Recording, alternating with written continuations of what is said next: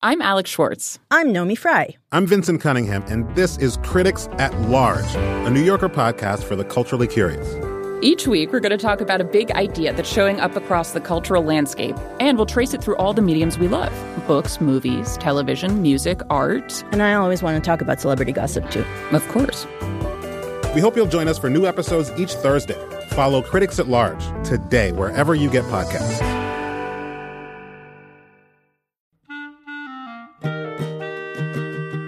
This episode of Livewire is brought to you by Progressive Insurance. What if comparing car insurance rates was as easy as putting on your favorite podcast? With Progressive, it is. Just visit the Progressive website to quote with all the coverages you want. You'll see Progressive's direct rate then their tool will provide options from other companies so you can compare.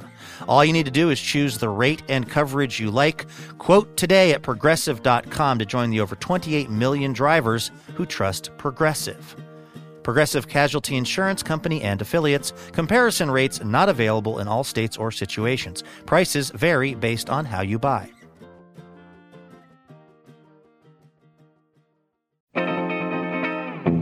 Hey folks, it's Luke. Stay where you are because in the next hour, you're going to meet a man who mashed up Shakespeare and Star Wars, which ends up sounding a little something like this Luke, take thou these droids unto our vast garage. My wish is it that they clean it be ere we dine. But unto Tosche Station would I go, and there obtain some power converters. Fie! These art not, it turns out, the droids thou art looking for.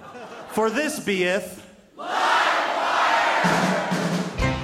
From the beautiful Alberta Rose Theater in Portland, Oregon, it's Livewire with authors Ian Doescher, T.C. Boyle, MK Asante, and music from Tanya Donelly.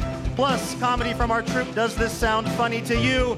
And even more music from our house band led by Mr. Ralph Huntley.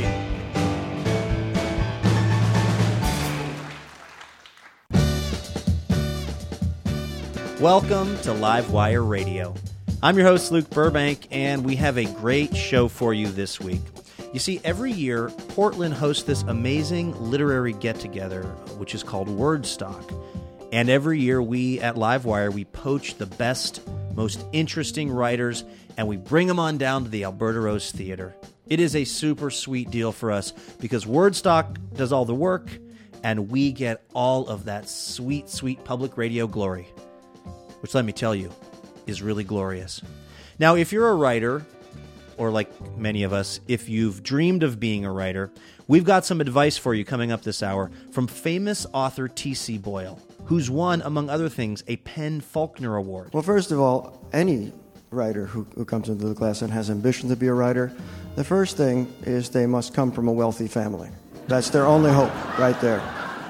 Okay, maybe that's not the uh, inspiration you were looking for, but Tanya Donelly from the band The Breeders and Throwing Muses also stopped by to play some music, which she wrote as a writer, and also to talk about her other job as a doula who helps new mothers. If somebody has figured out who I am, there's a little bit of a thing about it. But then the baby comes, and that entire dynamic is completely suppressed because the baby takes over everything, and as it should be. And we talked to writer and filmmaker M.K. Asante about growing up in Philadelphia, as he calls it, and getting life lessons in some pretty unexpected places. Dude, a homeless dude one day came up to me. He was like, Young man, you know what soul is? Soul is the graceful survival against impossible circumstances, and you got soul. Tell me you gave that guy some money. First off, though, we were actually talking Star Wars uh, because one of our other guests on the show, a guy named Ian Doescher, he has adapted Star Wars dialogue into Shakespearean prose.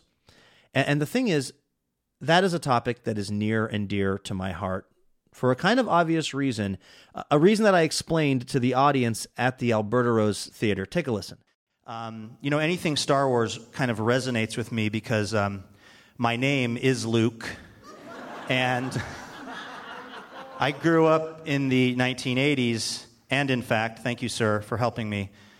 Because for the last 30 or so years, not one day of my life has gone by where someone hasn't said to me, Luke, I am your father.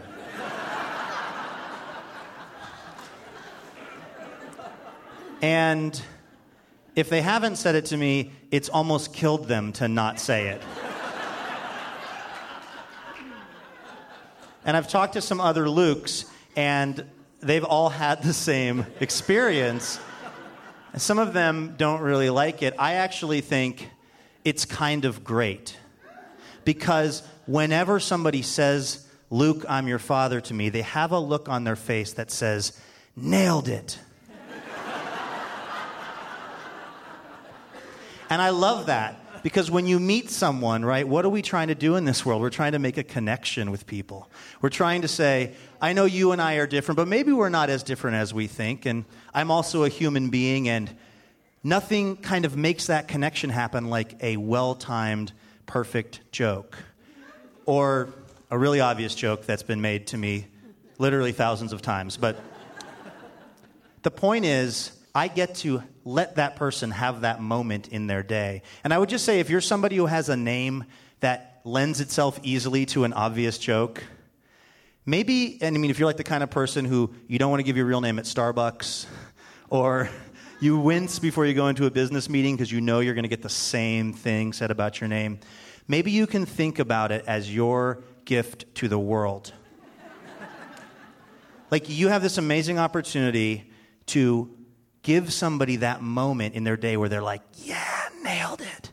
Like, that's an amazing gift that you can give them.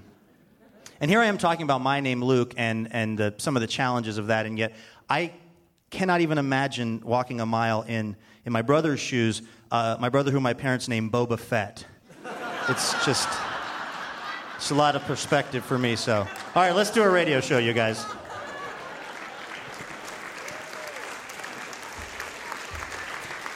Well, at 16, when many of us were calling in music dedications to our local radio stations, Tanya Donelly was actually making the music. With the band Throwing Muses that she and her stepsister, Kristin Hersh, founded. Then came the Breeders and eventually Belly, who taught us forever to take your hat off, boy, when you're talking to me, and be there when I feed the tree, which I still have no idea the meaning of. Anyway, since then, she's released five solo albums. Her most recent is Swan Song Series Volume 2. Please welcome Tanya Donelly to Livewire.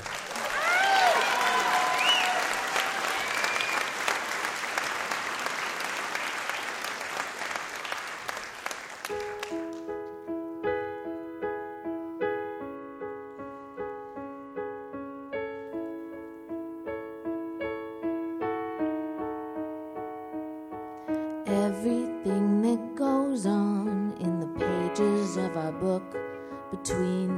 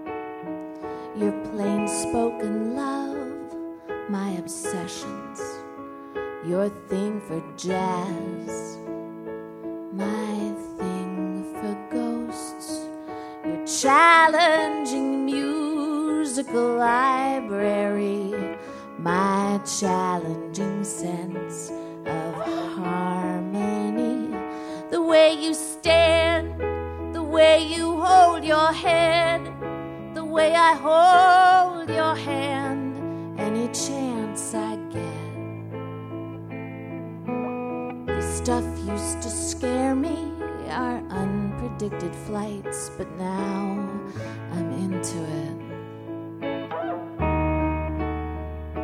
Because when everyone is gone, we brush ourselves off and dance. I dust off your spine, you dust off mine written unread. I dust off yours, you dust off mine so well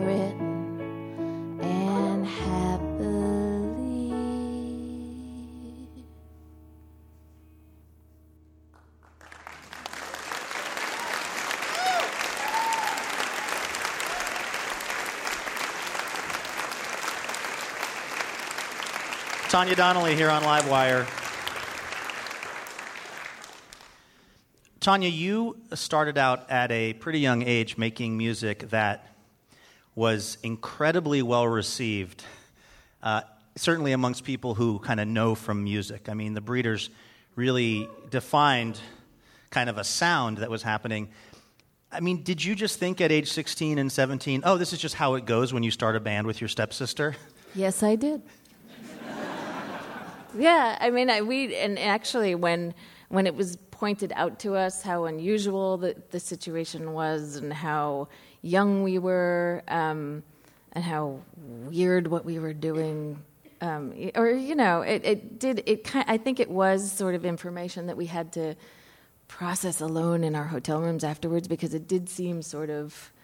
Um, it seemed so natural to us, and and and really an extension of the we just felt like we were part of the continuum, you know, and that it was a natural thing that we were plugging into. And so I think it, it definitely was something that we were surprised by the reaction.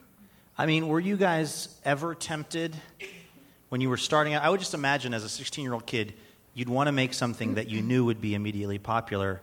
And in that day and, uh, and era, I don't know what that would have been like New Kids on the Block cover band, or I don't know, whatever was super Right. popular those days. You guys were making something really different. I mean, how did you guys have the confidence to do that? Um, that I think I think it's because we were such so such a our wagons were circled so tightly that we um, kind of just we came out of a very familial environment and we were very tight and I think that's what it was that we were very um, tribal about the whole thing. So it, we supported each other and we have a I think humor also was hugely important to us in that. Um, but also, you know, I honestly feel like it, we felt we didn't feel like we were doing anything um, groundbreaking at the early on. We really didn't. It just felt like we were part of the whole process, and um, and so we carried that with us, and we protected that feeling as we went forward. And then you followed that really well worn sort of path of, you know, teenager who creates a seminal sound of music eventually into being a doula. you know, that old chestnut. Yeah, there's a ba- that's a there's a huge under uh, there's a backstory there. So But I know. mean, that is, that is something that you actually now do and know how to do. Yeah. Well, and uh, yeah, I do that. That's my. Those are my off hours: is birthing and postpartum support. So when you're not playing in a theater in front of all these people and going out uh, on radio across the country, you're somebody- Lactation support.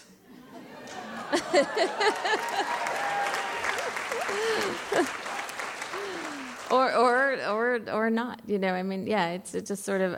I feel like going into a home and supporting that new nest is. Um, it does give me the same, uh, you know, that same feeling of enormous satisfaction in terms of connection that music does. So. Do they know who their doula is?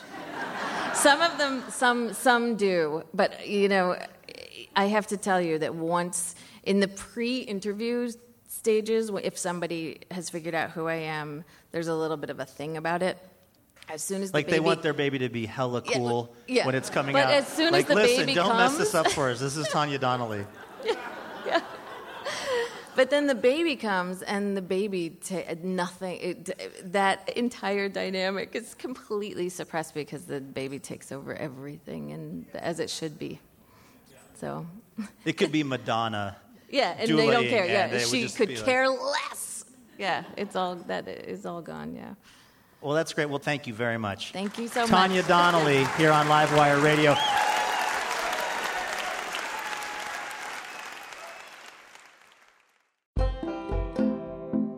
Livewire is sponsored in part by Whole Foods Market and their 365 Everyday Value line. How often do you think to yourself, I want macaroni and cheese, but only if it has yellow number 5 in it? The answer is never. You don't want yellow number 5 food coloring, and when you get 365 everyday value macaroni and cheese, you can be confident it won't have any ingredients named after a number. That's part of the Whole Food Eat as Promised program. More information can be found at eataspromised.com.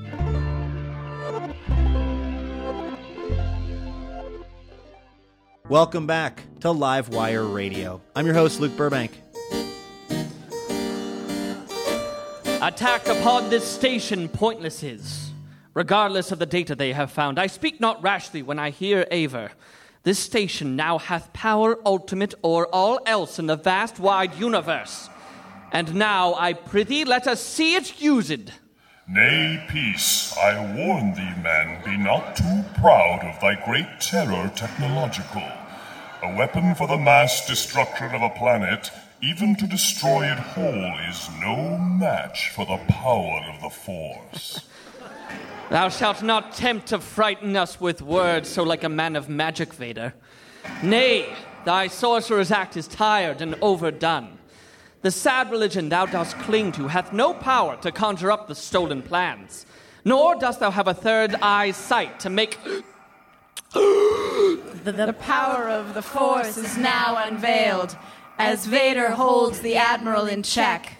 The Force that Motti with his words impaled now hath a wampus hold about his neck. I find thy lack of faith disturbing. Sis! As is thy will. My point hath well been made upon his prideful, unbelieving throat.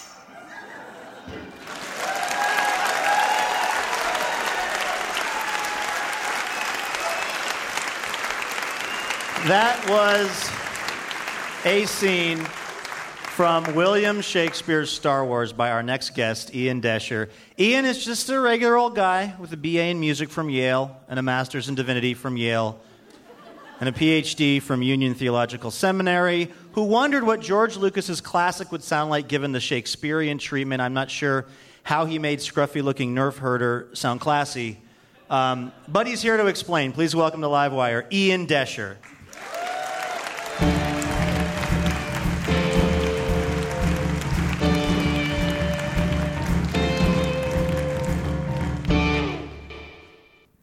Ian, welcome to the show. Thank you so much. I understand that you were actually not a giant Star Wars fan before you well, started this. And as a, you know, guy in his, what are you, late 20s, early 30s? Mid 30s. I find it, I, I find your lack of liking Star Wars troubling. to be fair, I know the movies frontward and backward. It's the whole extended universe, you know, big fanboy thing that I don't know at all.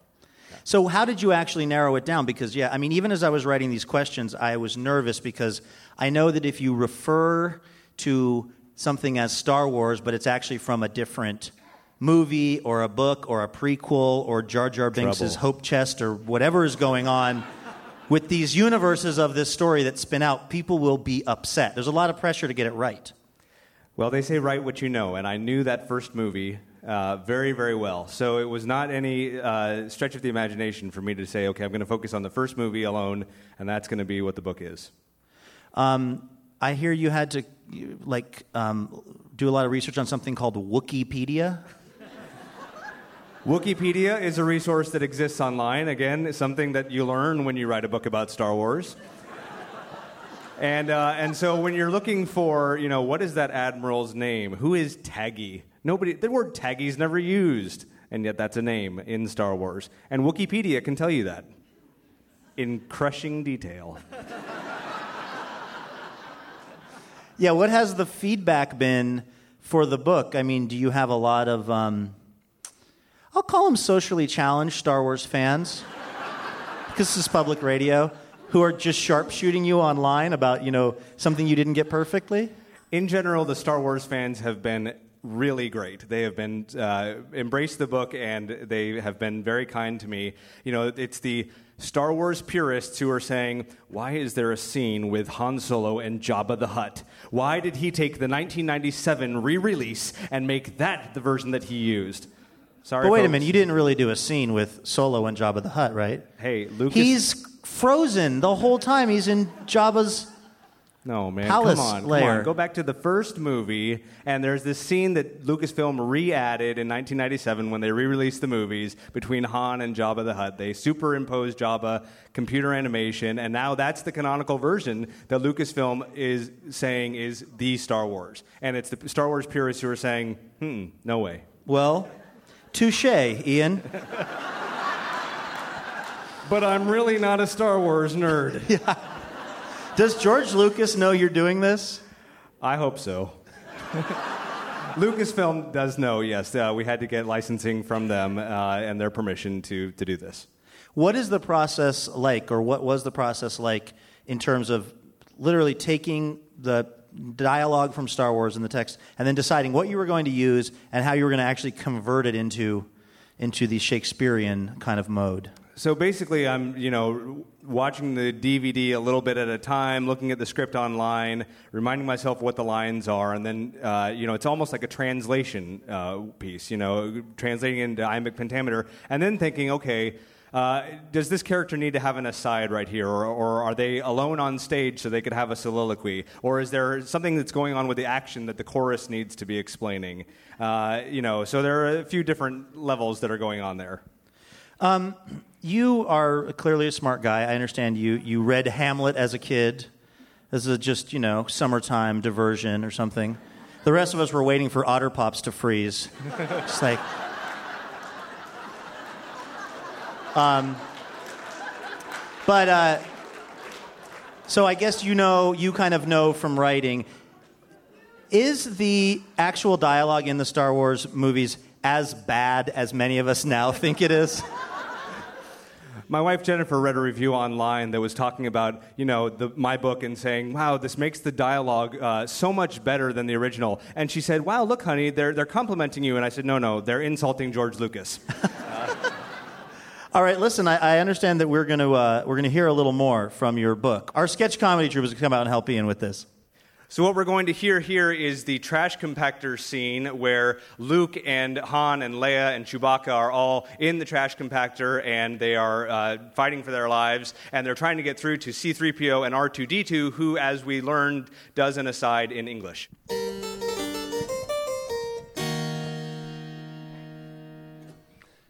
Three PO. Okay, now climb on top. In faith, I try. Where is the knave? C three PO. Oh, I fear a wicked fate's befallen them. Pray, R2, see if they are imprisoned are. Now search apace. Beep beep. They are not found. Oh, great relief. Where may they be? Squeak. Use the com link. Oh, I had forgotten quite and turned it off. Pray, art thou there, sir? 3PO, tis thou? I will confess we have some problems faced. 3PO, lend ears and not thy voice. Disarm thou every refuse masher on detention levels. Dost thou mark me, droid? Be rapid, else thy master is no more. Nay, shut them all down. Hurry, R2, go. Beep, squeak, meep, whistle, whoo.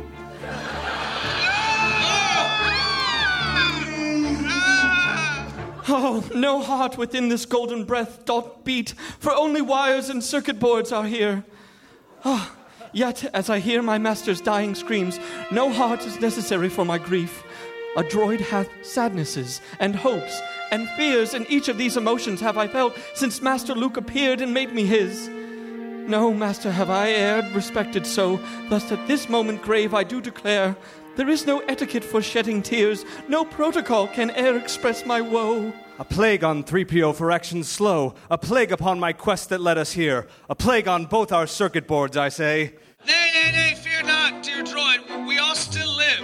Pray, open the door on maintenance hatch 326827. Blessed be! Oh, fondest hope, oh, fervent prayers now heard, my master is alive and plagues deterred.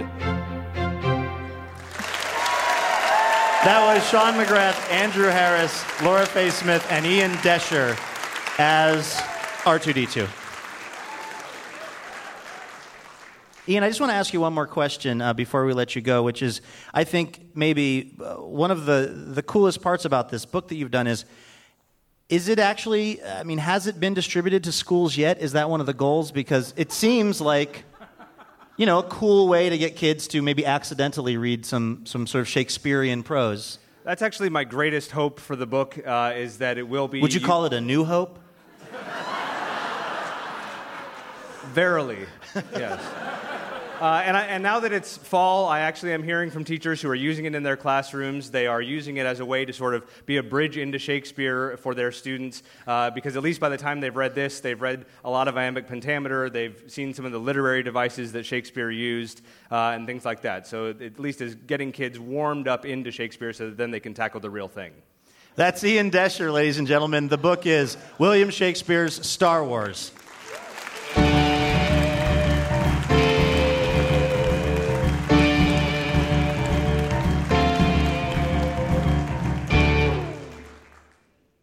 You know, more and more Hollywood turns to books as fodder for movies. After mining every possible story from books geared towards adults, teens, and even young readers, desperate producers have begun adapting material previously deemed unadaptable from books meant for ages 0 to 2. We now present a new slate of trailers coming this fall. From the demented mind of Margaret Wise Brown comes a tale of compulsion and obsession. It's time for bed, but there's too many things in the great green room. Things that need a proper send off. It's time to say your goodnights to everything. Daniel Day Lewis, Brian Dennehy, and Gary Oldman as the old lady who says hush. Good night, Moon. Rated R.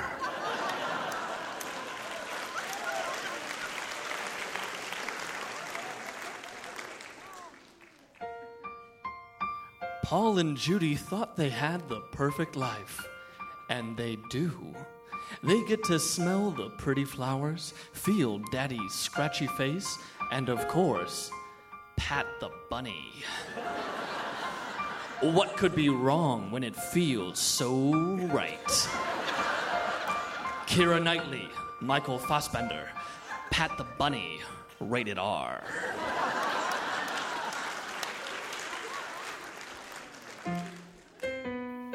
It started as an egg on a leaf, but soon that egg hatched. Now, 100 very hungry caterpillars is out. There's no orange too thick, no strawberry too dense, no lollipop too unavoidable, and no evident reason why he can't just circle around after tunneling through a piece of food and eat it through again. I mean, come on. Helen Mirren is the very hungry caterpillar. Rated R.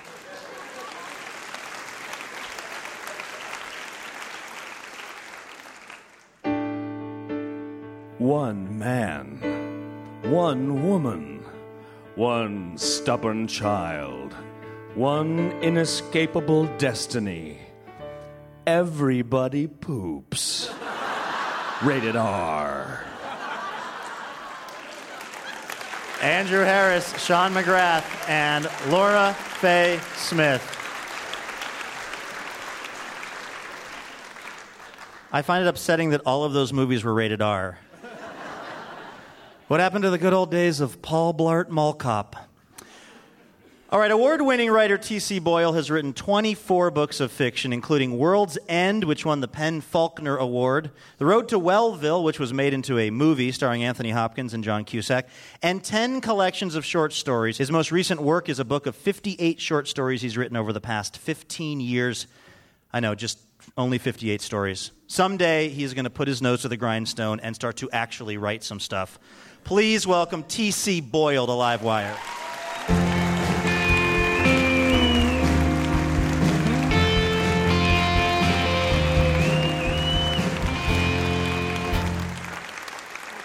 You're very tall for a writer.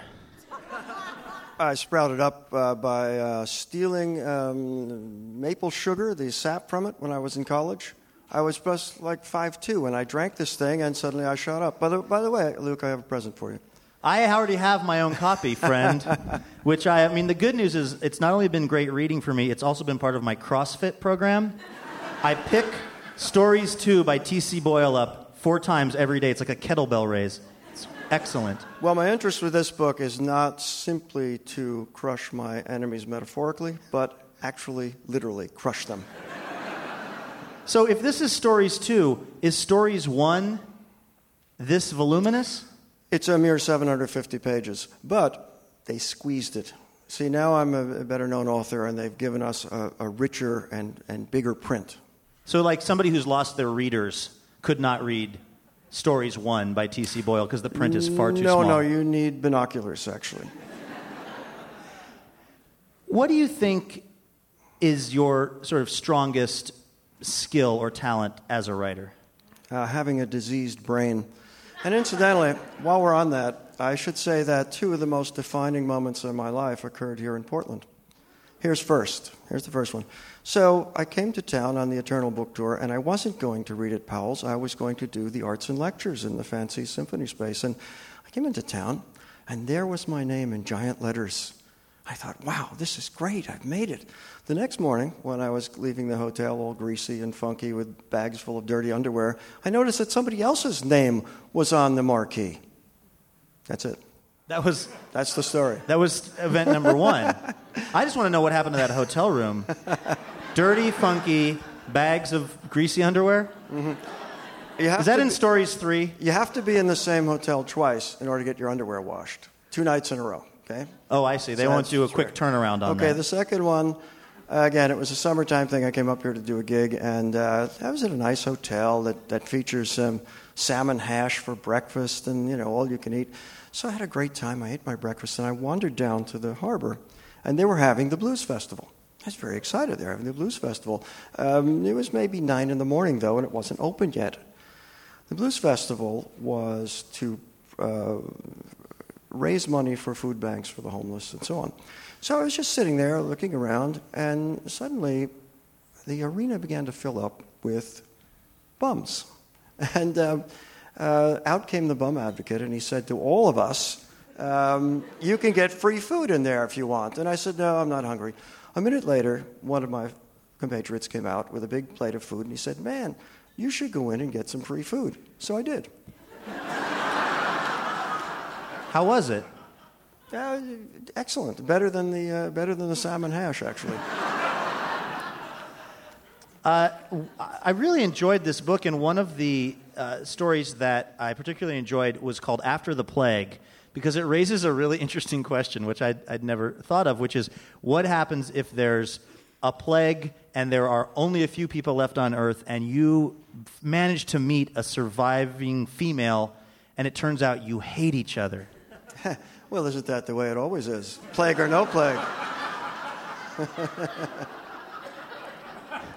Is that your is that your fear? I wondered because this character goes up into the uh, I guess it's the Sierras, Yes. and I, I wondered how much of that was kind of autobiographical for you. Your thoughts about you know if something really goes down, decamping from Santa Barbara, heading up into the hills. Yes, actually, look, it's entirely autobiographical. I don't know if you remember, uh, it was about uh, 20 years ago. Everybody on Earth died except for me and this one obnoxious female. So I just wrote about that. Everybody came back to life, and we have a book. You were that guy. Yeah, that was me. I had no idea. You also teach writing at USC, and I, I was wondering because one of the things we've talked about during these Wordstock shows is that so many people feel like they've got a story to tell, and they could be a writer if they could just become disciplined enough to do so.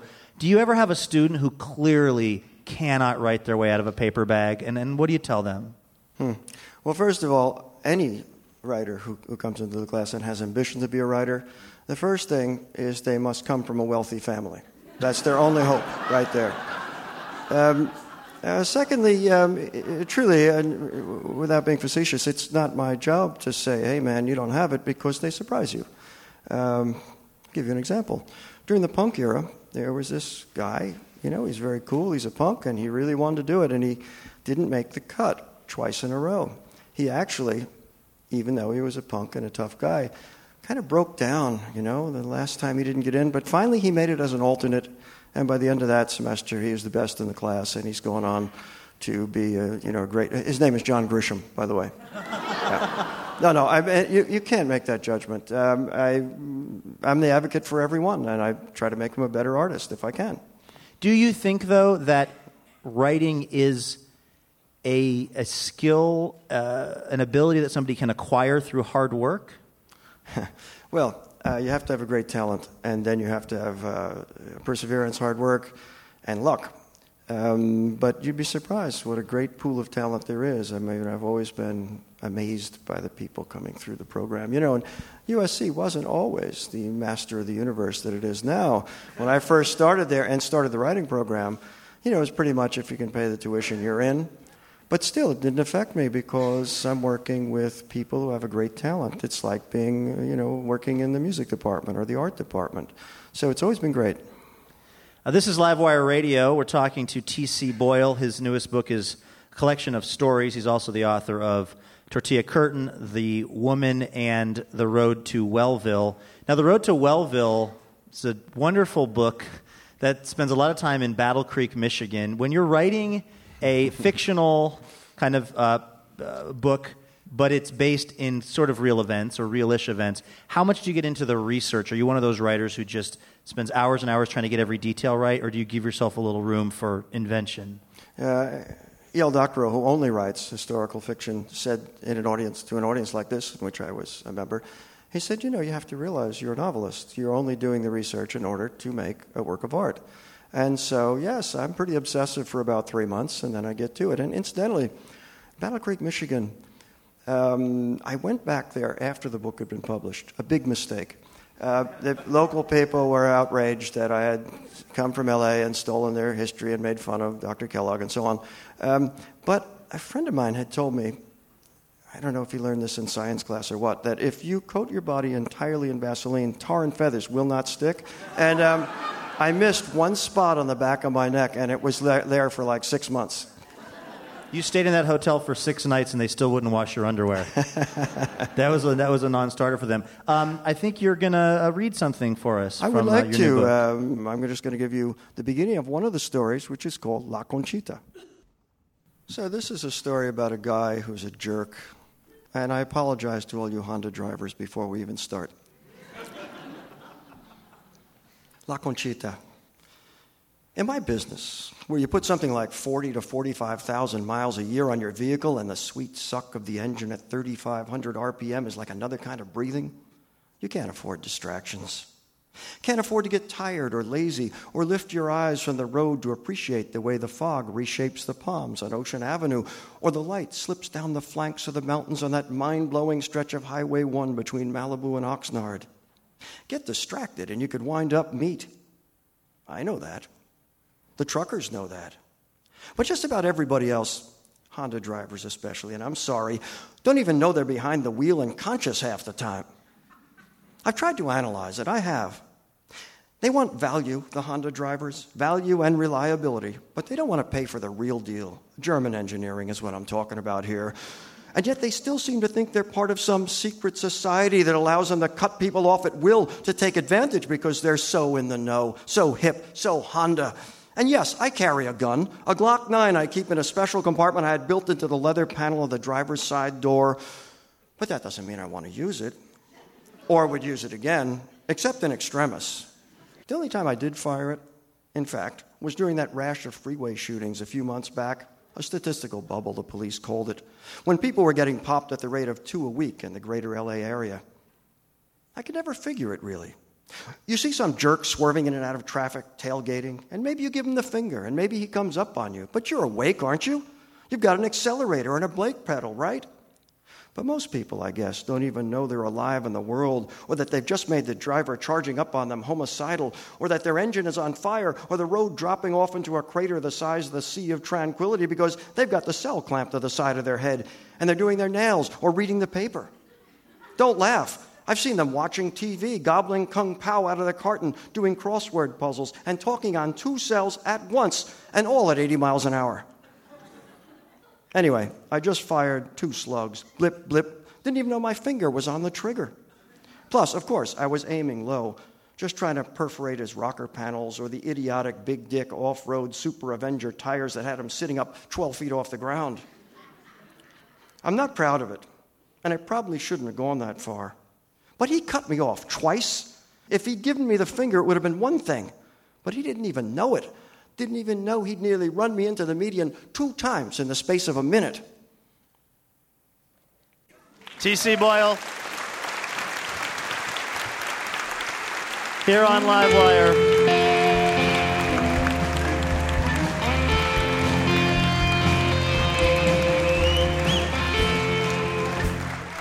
TC's latest collection of short stories is called Stories 2.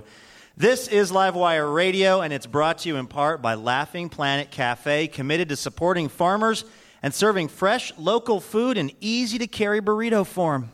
So good, so close. More information at laughingplanetcafe.com. Support for this program comes from the Arthur and Madeline Nantel Memorial Fund, dedicated to rebuilding dilapidated playgrounds in urban areas throughout the country. The Benedict and Marilyn Chesawith Foundation, improving American super soldiers through the use of enriched uranium since 1967. From the Colombian drug cartels, supporter of public broadcasting and largemouth bass fishing since 1979. The Judy Ordella Trust, committed to sending twice daily department wide emails with links of cats doing cute things. Online at sorry for the mass email, but OMG, you guys, look how cute, lol.org. From the Mike and Jennifer Heilbronner Trust, providing low cost yoga mats and secondhand dream catchers to the general public from a van on Front Street since 2003. The Gregory T. Flynn Foundation, offering a cool place to hang out for people who like playing the new Street Fighter and watching old episodes of Red Dwarf on a sweet, gigantic flat screen since his girlfriend dumped him. From Your Mom. From the Samuel G. and Lori F. Coakley Foundation, supporting the removal of lower back and ankle tattoos of women between the ages of 20 and 26. Online at What a Freaking Mistake That Was. I didn't know the Icelandic symbol for peace was a fist.org.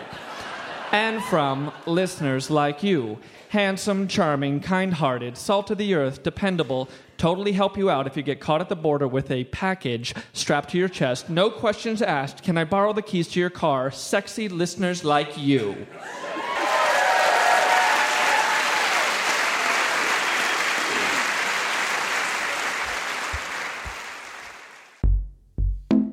You're listening to Livewire, the show that's been waiting 10 years to become an overnight success. Guys, we're so close. Coming up after the break, MK Asante. Stay where you are. We'll be right back.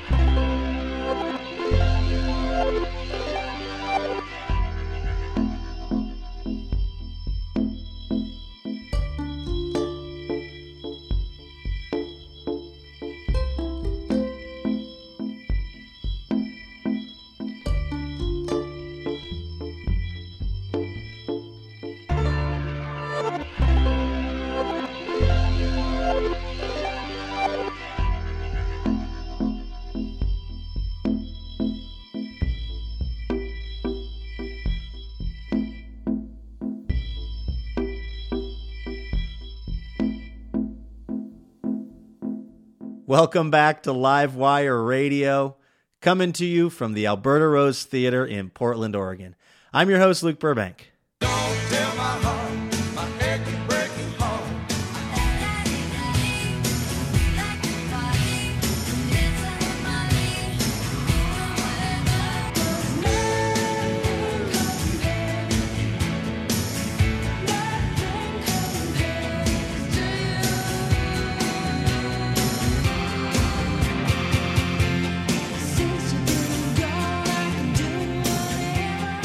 Open letter to Sinead O'Connor. Sinead, it's your father. I hear you've been running your mouth again, bleating like one of Farmer Hanahan's newborn lambs. Well, it doesn't surprise me that you're sticking your nose into the affairs of others. You take after your mother with that one. So Margaret O'Donoghue down at the Laurie and Finch tells me you've been going after some wee girl, all the while parading around like you're Queen of the Nile. Well, apparently, dipping a quill and writing letters to mindless siren is how you spend your days. But why can't you find a minute or two to write your brother Liam? You know he's laid up with a bad back on account of the fall at Clancy Church. And when's the last time you called your sister? Oh, I guess you can't dial a phone with your Miss America fingernails and your 13 euro haircut. Seems to me you best be writing a letter to your family. Otherwise, you can think twice about coming home for the Feast of the Sacred Heart down at Siobhan Eugene Moyran and David Brendan Darcy's. And who writes an open letter for just every Corey Jameson Christopher O'Reilly to read? You're supposed to write closed letters, letters full of guilt and shame and disgrace. Then you don't fold it, you just angrily fist it into an envelope, wrap it around a brick, and throw it through the person's window. All right now, I said my piece. I love you very much. Da.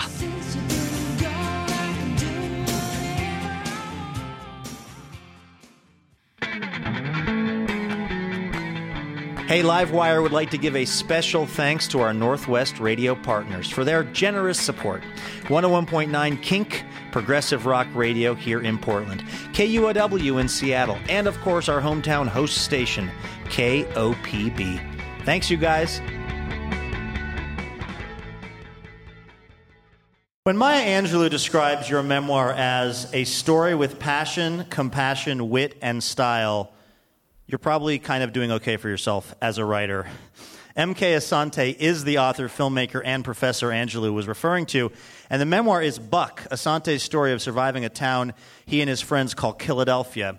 With a big brother he continues to idolize even as he's being carted off to jail. Please welcome M.K. Asante to Livewire.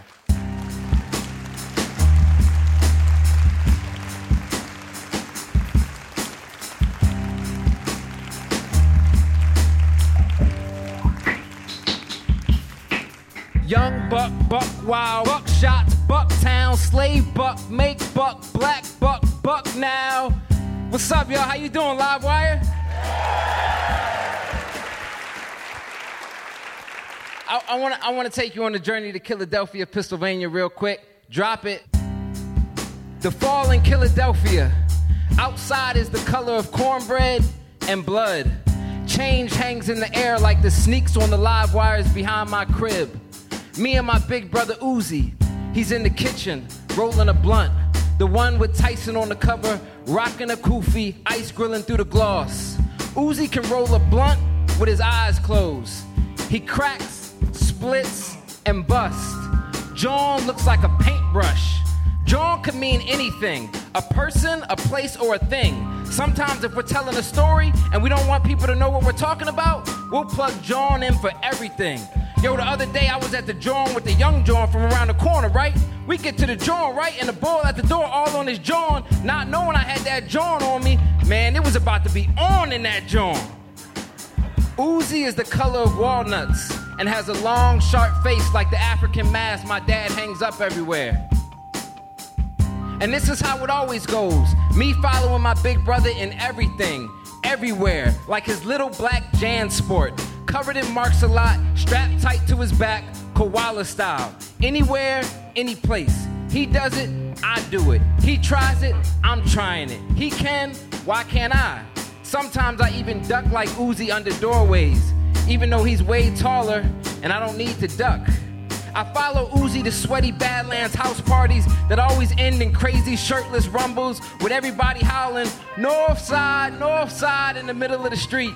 To Broad and Rockland to cop dime bags from one of the dusty bodegas with nothing but baking soda and expired Bisquick on the shelves. And now to joyride through Philly in a stolen wheel. Being with Uzi makes me feel invincible, like nothing bad can happen to us, like nothing and nobody can hurt us. I feel unquittable. What's up, y'all? What's up? It's good to be here. Good to be here. It's my first time in Portland. It's my first time in Portland. I want to I want to take you back to, to, to North Philadelphia. Drop that. I walk I walk up to the corner of 10th and Godfrey. We call it 10 G's, where we all chill. They stand where they always stand, between the liquor store and the corner store. Next to the Fern Rock Apartments fence, under the train tracks, and across the street from Rocksteady. This bug dude who sits on a crate all day, rocking all day with a broken radio, rocking his head back and forth to a beat no one else can hear. My mom calls them the corner boys because they're always out there, posted like guards at a checkpoint. They hug the block, huddled and hustle, eyeing everything and everyone, everywhere, every day. Thank you, thank you, thank you. Now I'm gonna tell you a quick story about how I went from Philadelphia and how a, a blank page saved my life.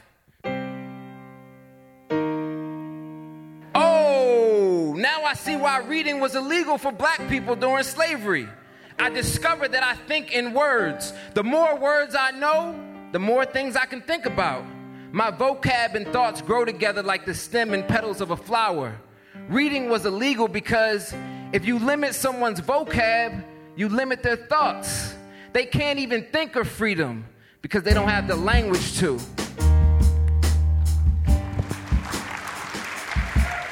I turn the page over. It's blank again. The blank page is the starter pistol that fires and triggers my mind to sprint. What will I write? What will I say?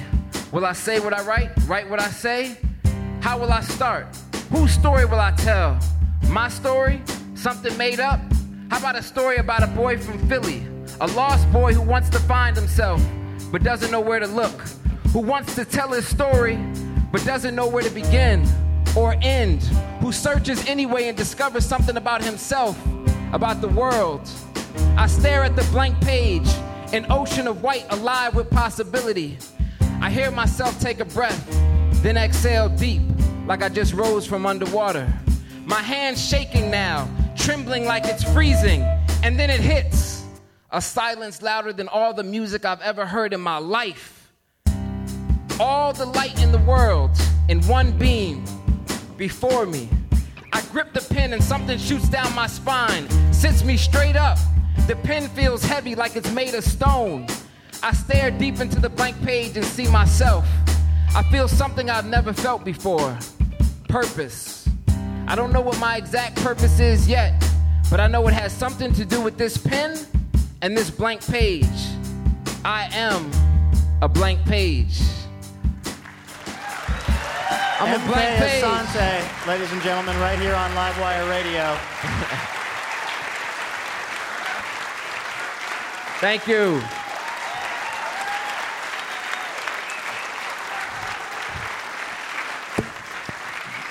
You know, um, T.C. Boyle wanted to rap his reading, and I'm glad we decided to have you do Yo, it that's instead. the remix right there. Yeah. Me and TC Boyle.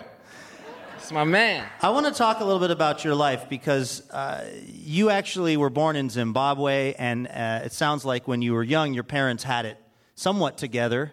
But then the, your book begins in, in Philadelphia, as you call it, with your brother, and the police are about to make uh, a pretty extreme entrance into the house. Yeah. How, did you, how did you end up there, where, where your book starts? You know, um, that was really the most. My book deals with kind of it's a coming of age story. Deals with my life between the ages of 13 and 18, and it deals with some of the most difficult times. You know, Frederick Douglass said, "Without struggle, no progress," and we definitely struggled. So, you know, we also progressed. But yeah, it, it starts with my brother getting arrested. You know, my mom going to a mental institute, my dad leaving. You know, it, it deals with me being on the streets and just getting my education. Buck is about miseducation, re-education, self-education, street education, and as Mark Twain said, the difference between school and education.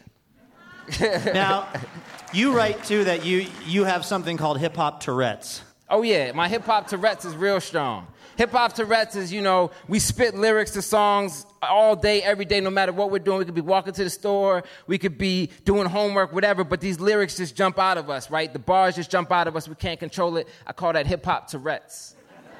Either you're slanging crack rock or you got a wicked jump shot. Do people That's look at you, or do people like move to the other seat on the bus? You know what's crazy? This woman called. This woman called in this radio show, and her son actually had Tourette's, and he loved hip hop. And she was like, "My son really has hip hop Tourette's, like the real deal." But um, but yeah, no, you know, every everyone I knew growing up had hip hop Tourette's. I'm sure y'all know people who got hip hop Tourette's. You know, it's just um, it's part of the culture. It's huge in Portland. It's uh, very. I mean, look look at these people. Um, I want to ask you. I want to ask you a serious question though, because I mean, you're. No, but it really is. Yo, who do you think buys hip hop? Yeah, white Yeah. people. Yeah, seriously. I want to. I want to ask you a kind of serious question, which is, you. I mean, you. Uh, you've written this book. You're a filmmaker.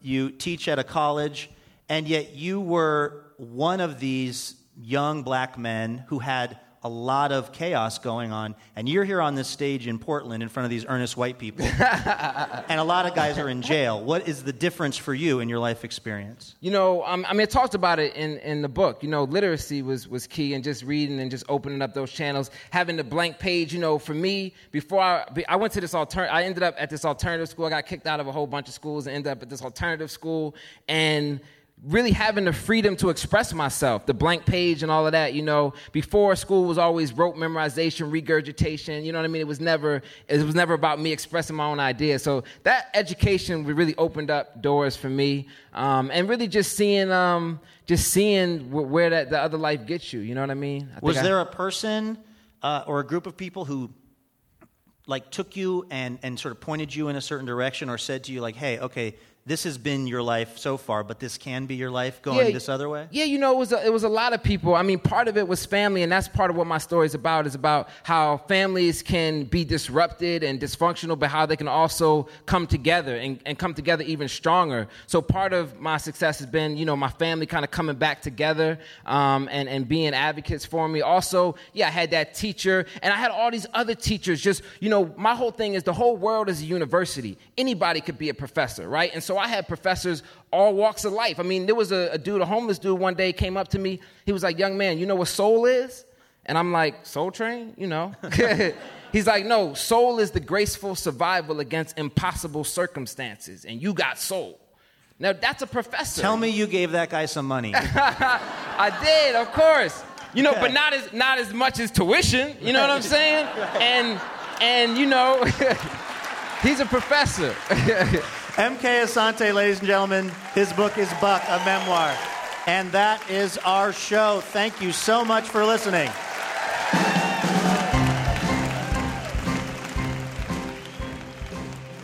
Our thanks to our guests, T.C. Boyle, Ian Doescher, M.K. Asante, and Tanya Donelly.